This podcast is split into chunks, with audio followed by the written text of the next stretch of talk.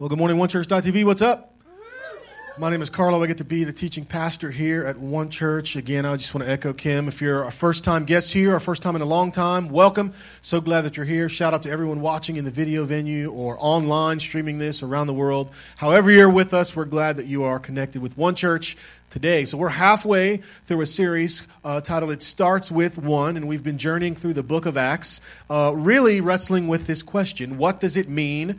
To be the church. And so we learned in Acts chapter 1 that it all starts with Jesus. And then Pastor Chris shared with us a couple of messages out of Acts chapter 2, where he really, really explained to us how the church was born and how God filled the believers with his Holy Spirit. And that's his plan to dwell amongst us uh, so that we can share the good news about Jesus with everyone, so that we can talk to people about Jesus, that the gospel is for everyone. This good news is for everyone, no one excluded. And of course, last week we talked a little bit about the importance of community and connecting. We had Group Link, of course, and it was just a right on time passage to be looking at the end of Acts chapter 2 uh, to understand that. We can't just base everything we do for God on our feelings. Our feelings can betray us sometimes, but instead, we're not motivated by that. We're motivated by His Word, by what He's done for us. So it's just a great message. You can go to onechurch.tv and you can catch up on any of those talks if you missed one. This week we're going to be in Acts chapter 3, uh, and we're going to look at a, a, a, cool turning point in the life of the church in Acts chapter 3. It speaks volumes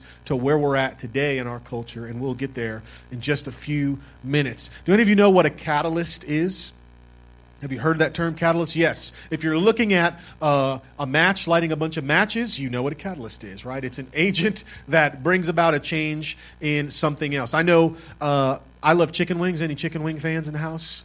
Chicken wings. I know over in the video venue, my partner in ministry and partner in crime, Chris Edmondson, he loves chicken wings like I love chicken wings, you know. I know uh, 20 chicken wings eaten very, very fast is a catalyst to an upset stomach for me, right? 25 wings eaten fast is a catalyst to a long nap, right? I'm going to sleep really, really well. I won't wake up well, but I'll sleep really, really well. A catalyst is a substance used to bring about a reaction. Or, put it this way, a catalyst is an agent that provokes or speeds significant change or action. An agent that provokes or speeds significant change or action. Now, I know a little bit about provoking because I'm often a catalyst to someone else's aggravation, right? I know how to pu- push those buttons. You know how to do it too, right? How to push those buttons, how to say that word, how to instigate, how to provoke, how to cause a change in something. Just post your opinion on Facebook and you'll see really quick that you can be a catalyst to drama, right? You can stir a lot of it up. We know how to be catalysts for negativity, but what if you were a catalyst for good? What if you were a catalyst for love, for life change? In this series, in dealing with the question, what does it mean to be the church? I believe the answer to that is that to be the church means to be a catalyst. As the church, we should be agents that provoke or speed significant change or action, obviously for good in the world. In fact, we believe that dormant in the life of every believer is the power to change the world. And so, our big idea today, if you don't get anything that we talk about, understand this that your love in action could be the catalyst to life change. Your love in action could be the catalyst to life change. So, we're going to look at Acts chapter 3 and really see an awesome story in the text that really, really brings this big idea home. So, we're going to look at this miracle, this awesome story in Acts chapter 3 uh, that not only was a significant event in one person's life, it completely changed the trajectory of the church, as we're going to see in a couple of weeks. So let's start reading Acts chapter 3 and verse 1. It'll be on the screen or on the YouVersion app if you have it there. Verse 1 of Acts chapter 3 says this Peter and John went to the temple one afternoon to take part in the 3 o'clock prayer service. So, Peter and John, these two are apostles of Jesus. They are, at this time, kind of the head honchos of the church. They're kind of the big dogs, right? And they're going to pray in the temple. The temple, very important structure, a very important piece of real estate. And we're going to talk about that at length here in a minute. But they were going to pray, 3 o'clock. So they had this rhythm of prayer, rhythm of showing up. So the temple we don't have time to really dig into all that the temple meant. And Pastor Chris talked about this a couple of weeks ago about the importance of this area. Uh, but the temple was a big deal uh, to the Jewish people who lived in Israel at this day and age. Uh, if you've rewind way deep in the Old Testament and you read Exodus, Leviticus, Numbers, Deuteronomy, you read about the tabernacle, which was the portable version of what would become this temple. You read uh, 2 Samuel, 1st, 2nd Kings, you see this idea of this temple being constructed. Uh, but essentially, what it was was a building, a complex that had several different courts, several different sections. Um, and this temple inside of the innermost section, a place called the Holy of Holies in the inner court. Super deep inside. There was this veil that divided it, and in there, uh, there was an art, and just there's a lot of ritual that took place in how they worshiped God that centered on the temple. Are you with me? It was the center of the. In fact, according to the Old Testament, it was in the temple that God's Spirit actually lived and hung out. So the actual presence of God would be inside of this building. So the temple had some deep spiritual significance. And so any good Jewish person during this culture, they would go to the temple per the tradition, per the law, and they would follow the customs and the religion that they had to. So the temple had some spiritual meanings, but it also had some not so spiritual significance. The temple was fancy. How many of you like fancy stuff? I can see you reclined in your fancy chair, so I already know. You like fancy things, right? The finer things. The temple represented that.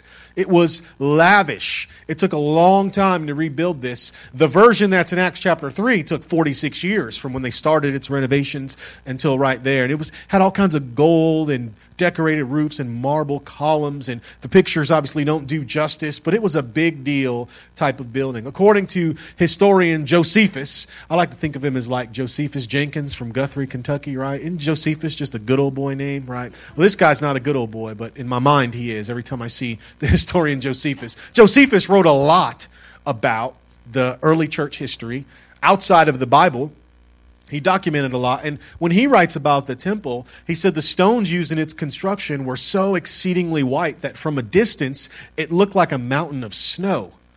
That the sun's reflection on the extensive uh, gilding made it painful for people to even look at it. So the temple was so fancy, so opulent, that it was hard to even get your eyes on it from afar because it just had so much bling, right? That was the temple. So the temple kind of represented opulence, but it also represented exclusion. See, there were a lot of rules to going and worshiping in the temple. Things had to be done in a certain way. Some of that was based on Old Testament law. Some of that was just based on the traditions that they added to the Old Testament law. But physically disabled persons were routinely prevented from ever entering the temple. They couldn't go all the way in the inner court to worship. Gentiles or non Jews, they weren't allowed to have any part of worship in the temple complex. And Jewish women were only given restricted access to where they could go. Even just so they had these little pockets where you can go this far, but no, no farther. You can go this far, but no farther. Now, the original temple, the one I told you about from uh, First, Second Samuel, First, Second Kings, that that that temple, it was destroyed in 586 BC by the Babylonians. Sorry to offend anyone here who might be Babylonian, but you know the truth. Y'all destroyed some stuff back in the day, right? So Babylonians destroyed the temple, um, and then it was rebuilt. And some argue that the rebuilding of this temple was kind of a foreshadowing of what God eventually was going to do in his people, which is not dwell in temples anymore, but dwell inside of all of us. You with me? It's what Pastor Chris talked about a couple weeks ago. The Spirit of God dwells in us. So some think that first destruction actually was a foreshadowing of that. Now, fast forward to Acts chapter 3, and you see this temple that took a long time to complete. It was fancy. This temple is actually eventually destroyed in 70 AD. But there's a really important detail that we need to talk about that'll make sense. You're probably wondering why is he rambling on about this temple? It's very important to understand what was happening in the temple in Acts chapter 3. Now, in the Old Testament, God gave specific orders for the furniture and the furnishings that had to be inside of the temple. First the tabernacle, and then in the temple. There had to be a place for this bread, there had to be a lampstand, there had to be a washing basin, there had to be an altar, and there had to be an ark of the covenant. Have you ever heard of the Ark of the Covenant? Any Raiders of the Lost Ark fans? You've seen the movie Indiana Jones, right? Yeah, you know what I'm talking about. Nice fancy box with the golden wings and the angel and the handles, and if you touch it, you die, you know, that kind of box. That was where God's presence would come down and dwell when he was inside there. The problem is in 586, when the temple was destroyed, the Babylonians stole everything, including the Ark of the Covenant. So when you fast forward to the temple being rebuilt, there's no historical record or biblical record that the ark came back. Ezra and Nehemiah, those are two books of the Old Testament written by Ezra and Nehemiah. they both document what happened as the Israelites came back out of exile in Babylon and started rebuilding things. Nehemiah talks about the rebuilding of the wall. Ezra talks about the rebuilding of the temple. And Ezra makes no mention of the ark or of God's presence showing back up in that temple. Basically, they rebuilt this temple and they carried on with the religious acts of worship, but it was all a little hollow. Bottom line is, this temple in Acts chapter 3 had all of the trappings of worship. They had the sacred text, they had the priests, they had the workers, they had the veil, the furnishings. But one thing was missing the power and presence of God. He wasn't there until Peter and John show up. Maybe you used to go to that church. I used to go to that church. Looked like a church, talked like a church, smelled like one, but there wasn't really any life change happening, right? There was a lot of rules, a lot of what I can't do, what I shouldn't do, but there wasn't really a lot of power and presence of God in that place. So Peter and John show up and everything changes. So, first thing we learn from that passage is that healthy habits make a difference. Healthy habits make a difference. The healthy habit of going to pray put Peter and John in an awesome position. Let's keep reading. Verse 2. As they approached the temple, a man lame from birth was being carried in, and each day he was put uh, beside the temple gate, the one called the Beautiful Gate, so he could beg from the people going into the temple. And when he saw Peter and John about to enter, he asked them for what? Some money. So the Beautiful Gate, it's said to have been between the court of the Gentiles, so that's as far as the Gentiles could go the, without being killed, and the court of the women. So this beautiful gate is kind of at this access point where a lot of different people would come and travel. It was called beautiful not because it was ugly, right? Come on, guys, context clues. It looked good, right? It had gold and bling and it was fancy. And if you were going to beg for people with money, wouldn't you want to go hang out where the money stuff is, right? Like, I don't want to be by the old rusty gate. I want to be by the beautiful gate, right? I want to be by the blingy gate if I want someone to give me some stuff. And so every day, this guy would get dropped by this gate. I read that and struggle not to get frustrated by the people who carried him every single day to go beg. Like, I don't know about you, but if I carried someone every day somewhere, I think I'd eventually get in their life and help them out, right? Like, this guy didn't even need to be there begging if the people taking him to beg would have just met his need. But that's, I can't rewrite the Bible. As much as I want to rewrite that, I can't rewrite that part this morning. Anyway, what's significant about this beautiful gate? Well, a lot of people pass through there. And this man was put there every day. He'd been disabled since birth. And we don't know how long he was brought to the gate, but we do know from Acts 4:22 that this man was over 40 years old. So just doing some rough math, he was there a long time, right? Is that okay? He was there a long time. So now imagine everything this beggar saw being at that gate every single day for years. The disciples went to the temple how often? Every day was their custom. So surely he might have seen some of the other disciples and apostles. He sat it there for a long time, so he probably witnessed Jesus show up to the temple. Do you know what Jesus did when he showed up to the temple? He saw what they were doing. They turned the temple into like a swap meet.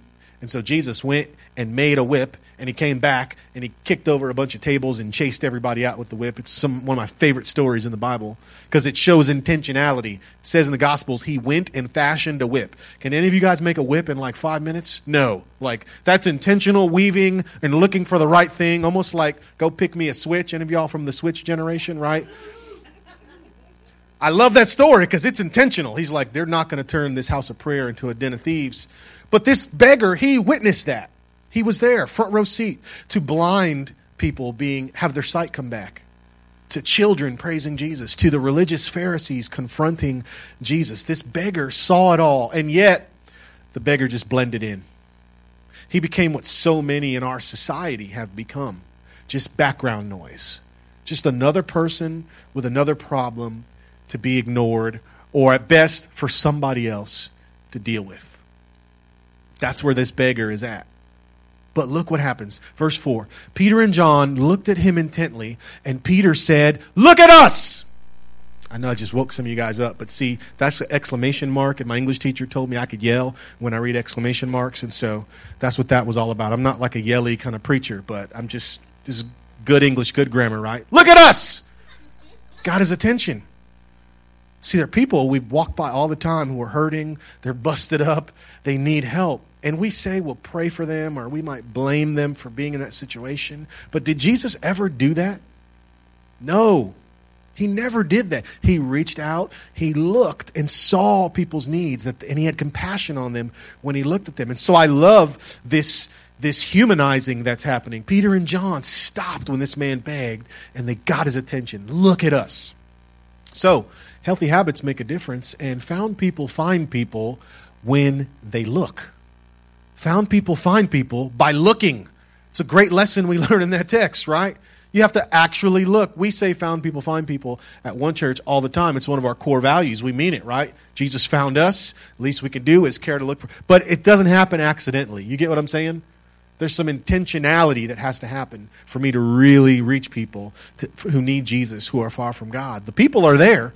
We just have to open our eyes and see them.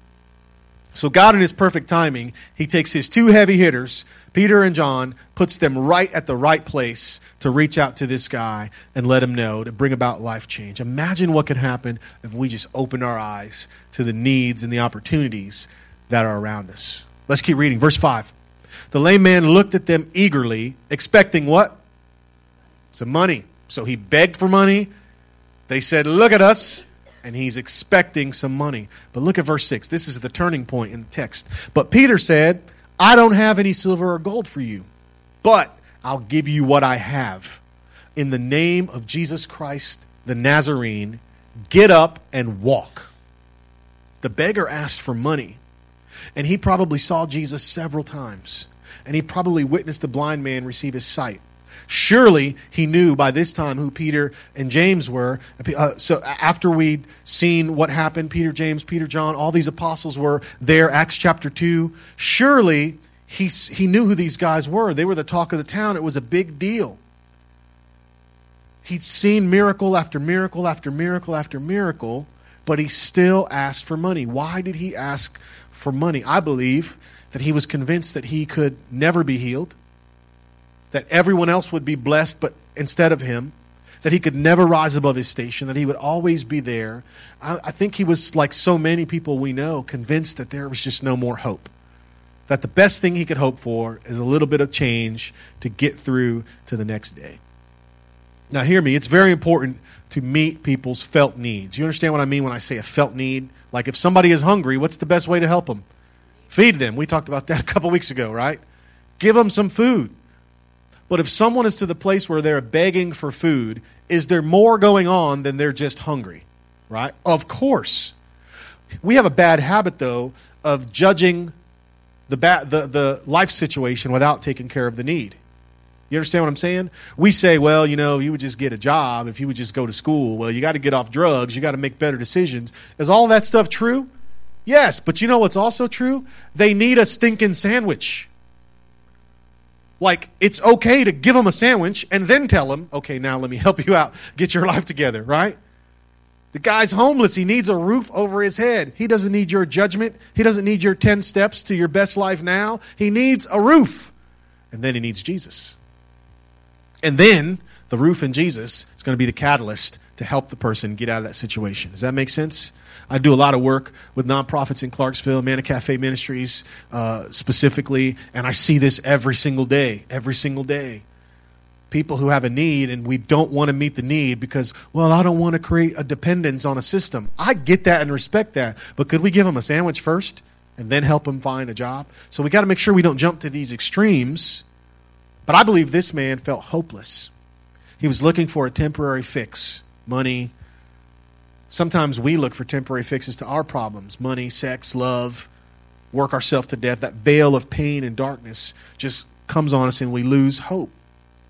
But instead of offering people temporary solutions, what if we got to the root of it all and really gave people what we do have, what they do need? And that's the hope that you and I have in Jesus. This man looked to them expecting something, and you can believe when you follow Christ, people are going to look to you expecting something? What are you giving? Look at verse 7. Then Peter took the lame man by the right hand and helped him up. And as he did, the man's feet and ankles were instantly healed and strengthened. He jumped up, stood on his feet, and began to walk. Then, walking, leaping, and praising God, he went into the temple with them. I think Luke really wants us to know this guy is healed, right? Walking, leaping, praising God, he went into the temple with them. Here's a cool thing about this this guy, up to this point, guess where he was never allowed to go? Into the temple. So part of this insane rejoicing is my legs work. They've never worked and they work now. And I think there's a part of his rejoicing that also was connected to finally, I get to be with God's people. I get to do what my heart has always wanted to do, which was go where God's stuff is happening. All it took was someone to stop, actually pay attention to him, and meet his need and help him out. A catalyst for life change. Peter's love and action was a catalyst to life change for this guy. Peter said, I don't have any wealth, but what I do have is eternal. He could have given the guy some pocket change if he had had it and let him survive one more day, but Peter knew of a wealth that was worth way more than just some money. He knew the main thing that this guy needed, and it was Jesus. Jesus is the most precious gift that you and I could ever share with anyone else. No dollar, no affection, no prize compares with the saving knowledge of Jesus Christ. Healthy habits make a difference, and found people find people by looking, and generosity includes sharing Jesus. Should we be generous with our stuff, with our money? Yes. Relax. I'm not going to preach on money. Some of y'all clinched up real tight. Relax. I'm not going to start preaching on money. But generosity also includes sharing Jesus. You might say he didn't share Jesus with him, he just told him to get up and be healed. That's not what happened, right? He said, in the name of Jesus, on the, that's on the son, on the authority of the Son of God, get up. And I, I like to think that beggar, as soon as he heard Jesus' name, he said, Oh, I know that guy. Oh, I know what y'all are about. Something powerful. The name of Jesus changes everything. The name of Jesus changes everything. We gather onechurch.tv in the name of Jesus. We don't gather here in the name of some vague big guy in the sky, God, spirituality. No, we know that it's this Jesus who lived for us and loved us and died for us and rose again, that that's the name that we gather in. We could have all the fancy stuff. We could build awesome buildings on our property, have the best HD screens, have phenomenal seats, world class kids' environments, worship team that rocks. We could have all the smoke and the lights and everything that you might want. But if we don't have Jesus, we just have an awesome place to come hang out on Sunday mornings. Without Jesus, it's just an, a positive self help message that'll make you feel good for the next seven days. When we serve others without Jesus, we're no better than any other social agency out there that's doing good. What sets us apart is we do it all in the name of Jesus because we know He's the one that actually changes lives. He's the one that actually changes situations. You remember that mess that you were in? You know the mess I'm talking about, right? Your life. You remember that? Where you used to be? It's not because one church is awesome that you're not there anymore. It's not because Cameron can play the drums. It's not because Justin played a mean bass this morning, right? It's not because Chris hit one out of the park. Sermon was awesome. It's not because, man, Carlo did this teaching in small group and it was amazing. What changed your life was Jesus. And if that's true and if that's your reality, why would we not share that with other people? The name of Jesus changes everything, and it changed everything for this man's situation. Let's keep reading. Verse 9 All the people saw him walking and heard him praising God. And when they realized he was the lame beggar they'd seen so often at the beautiful gate, they were absolutely astounded. They all rushed out in amazement to Solomon's colonnade, where the man was holding tightly to Peter and John. Peter here, he's moving on faith. Notice Peter said, In the name of Jesus, get up and walk. And then what does Peter do? He reaches out his hand and helps the man. And the Bible says, instantly, immediately, he got up and walked. He didn't get up and walk immediately after Peter said the words. He got up and walked immediately after Peter reached out and touched him. So there we have illustrated the point that I'm making. It's not just saying, oh, God bless you. It's putting feet to faith, right? It's doing something with that powerful word. Peter stepping out in faith, saying, In the name of Jesus, be healed. And then Peter reached out, believing, Hey, you're going to be healed. The Bible says this man went into the temple courts, jumping, dancing. This was no fake. This was no show put on on human efforts. This was a supernatural miracle done for one purpose only, and that is to make a big deal about Jesus, about the powerful name of Jesus. Do you want to be generous? Share Jesus in word and in deed. Let's wrap up this story. Verse 12 Peter saw his opportunity and addressed the crowd. People of Israel, he said, what is so surprising about this? Why stare at us as though we had made this man walk by our own power or godliness? For it is the God of Abraham, Isaac, and Jacob, the God of all of our ancestors, who has brought glory to his servant Jesus by doing this. This is the same Jesus whom you handed over and rejected before Pilate, despite Pilate's decision to release him. You rejected this holy, righteous one and instead demanded the release of a murderer. You killed the author of life, but God raised him from the dead, and we are witnesses of this fact. Through faith in the name of Jesus, this man was healed, and you know how crippled he was before. Faith in Jesus' name healed him before your very eyes. This is another little micro sermon from Peter in the early chapters of Acts. Who is the main character of Peter's sermon? Jesus. Very, very simple. Peter says, Why are y'all acting surprised? Didn't we tell you? Like, why are you guys acting brand new? Like, you didn't know this is what Jesus does.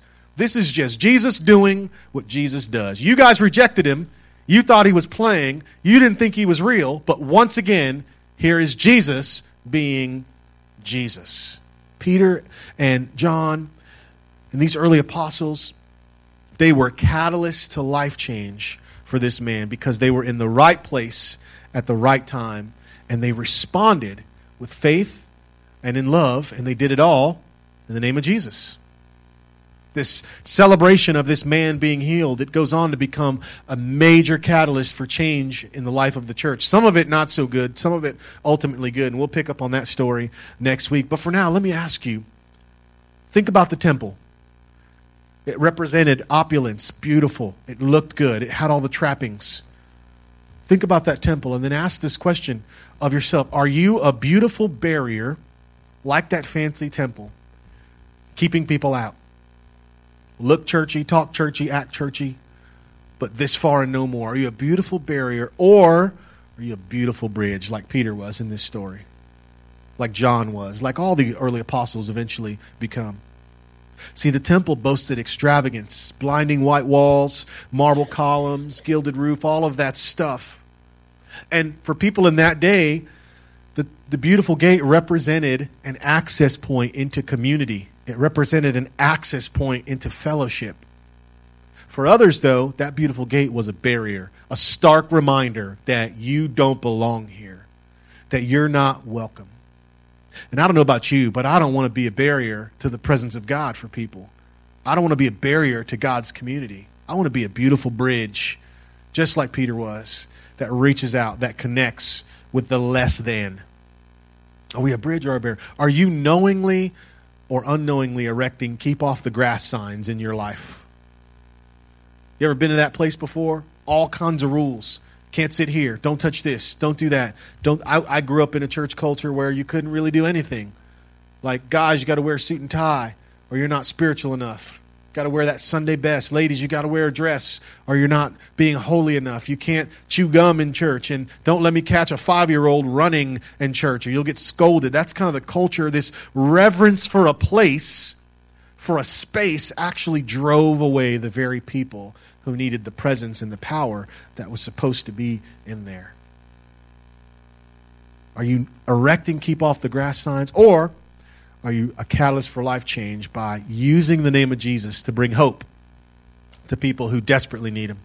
You might say, I don't have anything to give these people who need hope. If you're here in this room and you have Jesus, guess what?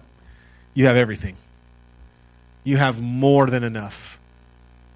You have the power in you to bring life change. If you have Jesus, you have everything to give. So, what do we do? How do we live this out? Let's let's land this plane. How do we live out what we've learned in Acts chapter 3? The first thing is this, you got to be in the right place.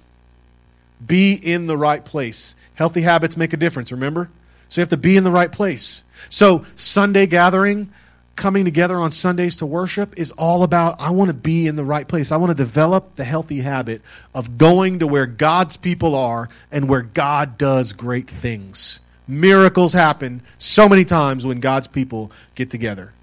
What do you mean miracles happen? I could start calling out names of people who are part of one church that they'll tell you, I had a catastrophe happen in my life, but God answered my prayer through someone who I go to church with through someone sitting to the left or the right of you. I think God does so many things. The answers to your prayers are probably in this room.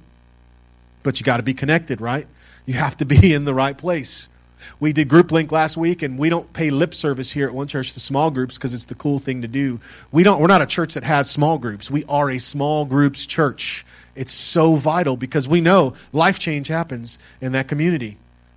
God shows up, His presence, His power, and He uses His people to help and to bring healing and to bring hope. But you have to be in the right place. You with me? You got to be in the right place. You got to connect to a group. Stop by the Next Steps table. Stop by the small groups table today. You must do this. It's so important. Get connected, be in the right place. Another way that we get in the right place is through prayer. Remember Peter and John, they were on their way to prayer? You remember that? So prayer actually puts my spirit in the right place. It humbles me, puts me in a posture of openness to hear from God. So be in the right place by gathering on Sunday. Make sure you're connected to a group. Develop that habit of talking to God. And second, you need to make sure you keep an eye out. Keep an eye out. How do I live out this idea that I, I'm, my, my love in action is a catalyst for life change? Well, I have to have an eye on what's going on around me. Pray for God to show you the opportunities to help people in need. Pray for God to show you the people in your life, in your circle, that you can help. You'll be shocked at how many people we pass by every day while we're saying, God, I want to be used by you, as we're ignoring the very people God put in our lives to help. And finally, we need to reach out in word and in deed. We need to tell people about Jesus. We need to invite people into biblical community. The translation, hey, do you want to come to one church with me? Hey, I'd love to invite you to church. We have to out loud say that.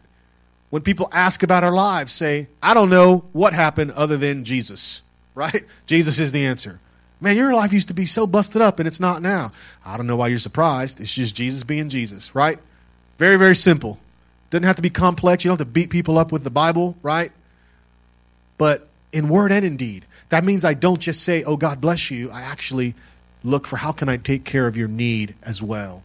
And when we do all of that, we become an absolute catalyst for life change. God uses us, and it's exciting that we get to be a part of that. Imagine you're at a graduation party, 75 medical students, big party, big blowout, right? Everyone's dancing, the music is loud, the lights are awesome, everything is good, the food is great, and you're just going at it, right? In a couple weeks, you guys know you're going to be off working the grind of professional medicine. And so you're just, you're at this party, everything is going well.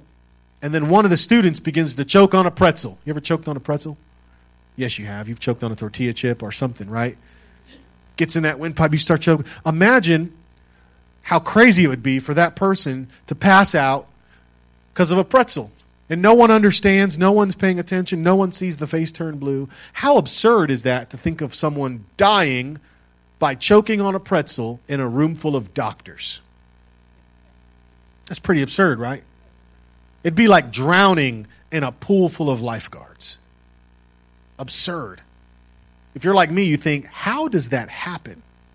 Listen, we pass by hurting people in our city, hurting people in our lives people who have felt needs and people who need Jesus. And for them to go one more day without really knowing about the hope that you and I have is just as absurd as some, watching someone drown in a pool full of lifeguards. The good news is that we have the hope of Jesus in us. We know what he's done in our lives, and we can share that with other people. Someone in this room might be dealing with a pain so unthinkable, a drama so unthinkable. I can tell you, you're not without hope. There's hope for you in Jesus. Your love and action could be the catalyst to life change. Let's pray. God, thank you for the power of your word. Thank you for saving us, for calling us to you. Help us to trust you every single day, God, to do more than we could ever do trying to make it on our own. For the person here who's not said yes to you, God, let this be the moment right now that they say, Lord, forgive me. I've tried to go on my own, God, but I believe Jesus is your son, that he died for me, God. Help me to walk in your freedom and in your truth. And I know when we pray that prayer, God, you do what only you can do. You save us not because of anything we had done, but because of your grace, your mercy, and your love. God, I thank you so much for the people here called One Church who love you and want to live for you. I pray that you would open our eyes to see the needs, open our eyes to see how we could be a catalyst for life change in our community, in our circles of influence. Help us to love in word and in deed. Yes, God, help us to be givers financially, but help us to also give people Jesus to live that both and life. And I know, God, that you'll do great things when we just follow your word. Thank you so much for setting us up for success by giving us everything we need, for meeting our needs, and God, for giving us opportunities to partner with you in this great ministry. We love you, God. Thank you for what you're going to continue to do in us. In the strong name of Jesus. Amen. All right, One Church, thank you so much for connecting with us this day. I pray you guys would have a great, great week. Stop by the Next Steps table. If you have any questions or need anything from us, go be the